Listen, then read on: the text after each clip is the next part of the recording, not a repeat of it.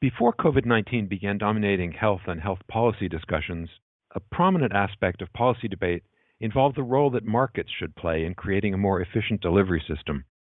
Controlling the growth of healthcare spending continues to be an important challenge, and fiscal pressures on public and private payers are going to be even greater because of the pandemic. I'm Stephen Morrissey, managing editor of the New England Journal of Medicine, and I'm talking with Michael Chernew, a professor of healthcare policy and the director of the Healthcare Markets and Regulation Lab at Harvard Medical School. As part of the journal series on the fundamentals of U.S. health policy, Professor Chernew has written a perspective article about the role of markets in the U.S. healthcare system. Professor Chernew, can you start by explaining the benefits of markets both in healthcare and more broadly when they're working well? Sure. This is uh, an important topic, and I think there's decades of work that illustrates both conceptually and empirically that markets, when they're functioning well, can provide a good mechanism for allocating resources. They're very dynamic in terms of responding to new products, new information, new conditions. They can essentially convey information between buyers and sellers very efficiently across a wide, wide range of products. And while it might be nice to think that we could plan all of that out, it turns out that the economy is so complicated that while markets certainly have problems, I think we're going to talk about a ton of them, they do, in many cases, provide a way to create products and outcomes and services in an efficient manner. You say in your perspective article that healthcare markets are more imperfect than most. So, what are some of the challenges inherent in healthcare markets? Yeah, so Ken Arrow, a Nobel laureate, wrote about this in the 1960s. It's been well known. There are a series of problems that are um, uniquely severe. They're not unique, but they're uniquely severe in healthcare. They stem in large part from information problems where patients don't know what conditions they have, what diseases they have, which is obviously the reason why they go to physicians and engage the healthcare system. Patients don't know the possible treatment options, which again is why they go to physicians and engage the healthcare system. And frankly, when there are outcomes, it's hard for patients to tell if the treatment worked or if they would have gotten better or if they would have gotten sicker even without the treatment. So there's an enormous number of information problems that at their core plague healthcare. There's some other parts of healthcare that are unique. One of them is we care an enormous amount about the outcomes. So if you buy a meal and the meal's not very good, that's not great, but you've had one bad meal. If you have a really bad interaction with the healthcare system, the consequences can be much more severe. That's one distinction. The other distinction is in healthcare markets, there's a lot of risk. Most people don't know what medical care they're going to need in the upcoming year. And so, because of the risk and because of the fiscal consequences of that risk, how much you would have to spend if you got hospitalized, for example, people buy insurance. Insurance is a central part of the healthcare space broadly. The problem is insurance inherently shields people from the price of care. It discourages people from shopping. So, in order for markets to work, it's important for people to be able to shop in a range of ways and make decisions about what products they buy, what products they don't buy, weigh the price of the products with the value of the products. That is complicated by the information problems that I was discussing, and it's complicated by insurance, which shields people from the actual real prices of care. The problem with getting rid of the insurance and then making people face the real prices of care is then they face the risk which the insurance was intended to mitigate in the first place. And that balance makes it hard to get healthcare markets to work efficiently. Have the changes made to health insurance markets by the ACA affected competition and premiums in those markets and, and the prices of healthcare services? Well, the ACA has been impactful in a whole variety of ways. And for certain subsets of folks like the individual market, the ACA has had big impacts in terms of getting access to insurance, protecting the lower income people from the cost of that insurance.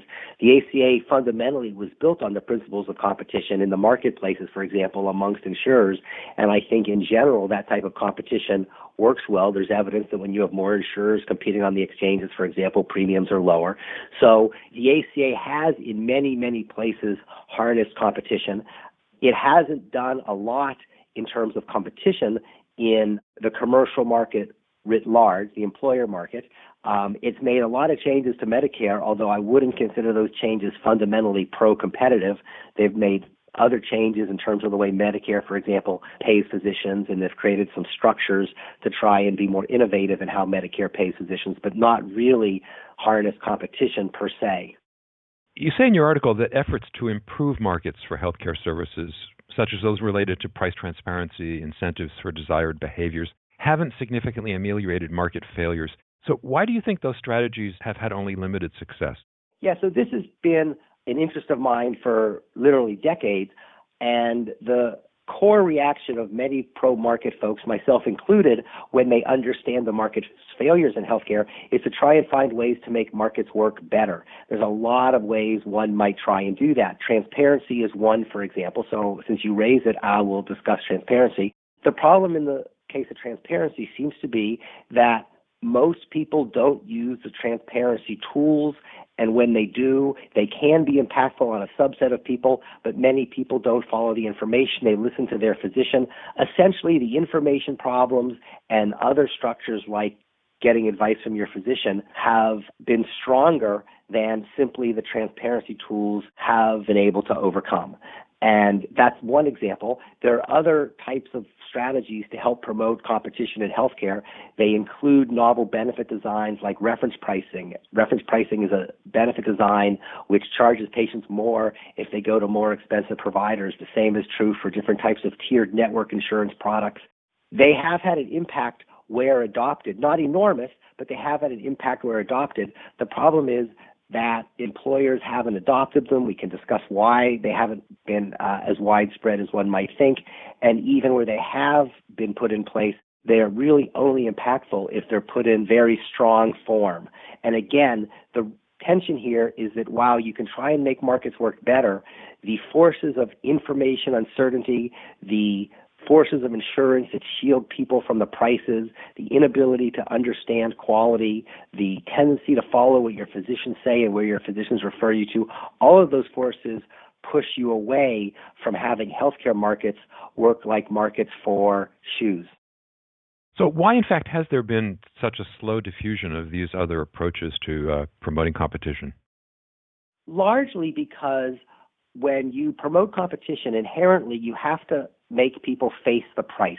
And there is a lot of resistance to forcing people to face the price when you're not sure you want to drive them away from certain types of providers. For example, there are many high price providers that individuals still want access to. Here in Boston, we know we have many high price providers that provide excellent care and people want to be able to go there. And so employers who are fundamentally trying to balance the workforce issues, the human resources issues they have with healthcare spending, tend to shy away from really aggressively um, incenting their workers to move to different providers, for example, because they're concerned that some subset of those workers may uh, really be upset and they don't want to feel like they're engaging and pushing into the healthcare space.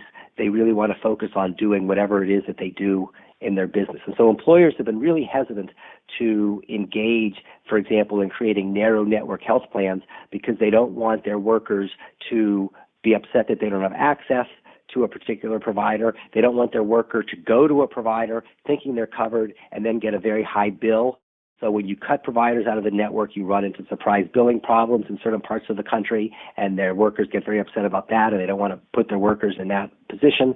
So there's a lot of these basic human resource concerns that have made employers shy away from adopting very strong steering policies. Just that to be said, there's a huge amount of work by a lot of people and a lot of employers to try and find ways to do that better. So we are moving perhaps slowly in that direction, but it has not been a, a groundswell of impactful innovation so far. Finally, you say that government management of the healthcare system has its own set of inherent weaknesses, and that an important question is therefore how government and markets can complement one another. So, what would be the next steps for reforms that would harness the benefits of markets and the benefits of government management to create a more efficient delivery system? So, first, let me point out proponents of markets often compare perfectly functioning markets to imperfect functioning government. And there's an enormous number of problems. We have more time. We could probably spend hours talking about problems with government run healthcare markets. And proponents of government run healthcare markets often compare perfectly functioning government markets to imperfect markets that have all the problems that we were just discussing. And of course, in reality, we have to blend imperfect markets with imperfect government. So, my personal view is the role of government should be to try to find where markets are failing in the most egregious ways and fix those problems. Some of them, in my opinion, are obvious surprise billing, for example.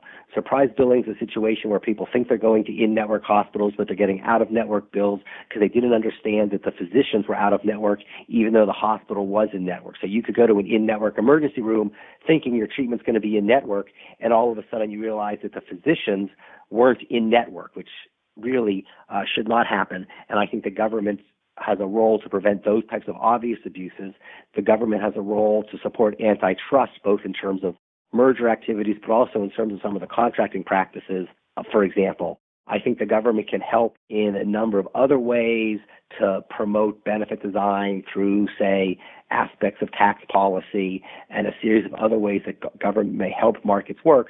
But at the end of the day, government is going to have to try and get markets to work as best that it can. And because markets tend to worry about efficiency, but much less about equity, I think there's a strong role for government to try and find ways to maintain equity in the healthcare system. Certainly, the Affordable Care Act tried to do that through subsidy systems. And I think the key point here is to develop subsidy systems that are as least distortive to the market as possible. One of the things where markets fail in healthcare, which is discussed in the piece that I wrote, is that insurance markets are inherently based on pooling of individuals with different risks. And if left alone, those markets may collapse because of a process known as adverse selection, where the sick people gravitate to some plans and the premiums rise too rapidly.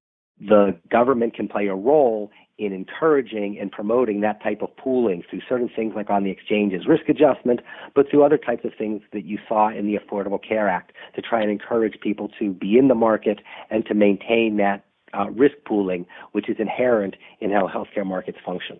Thank you, Professor Chernew.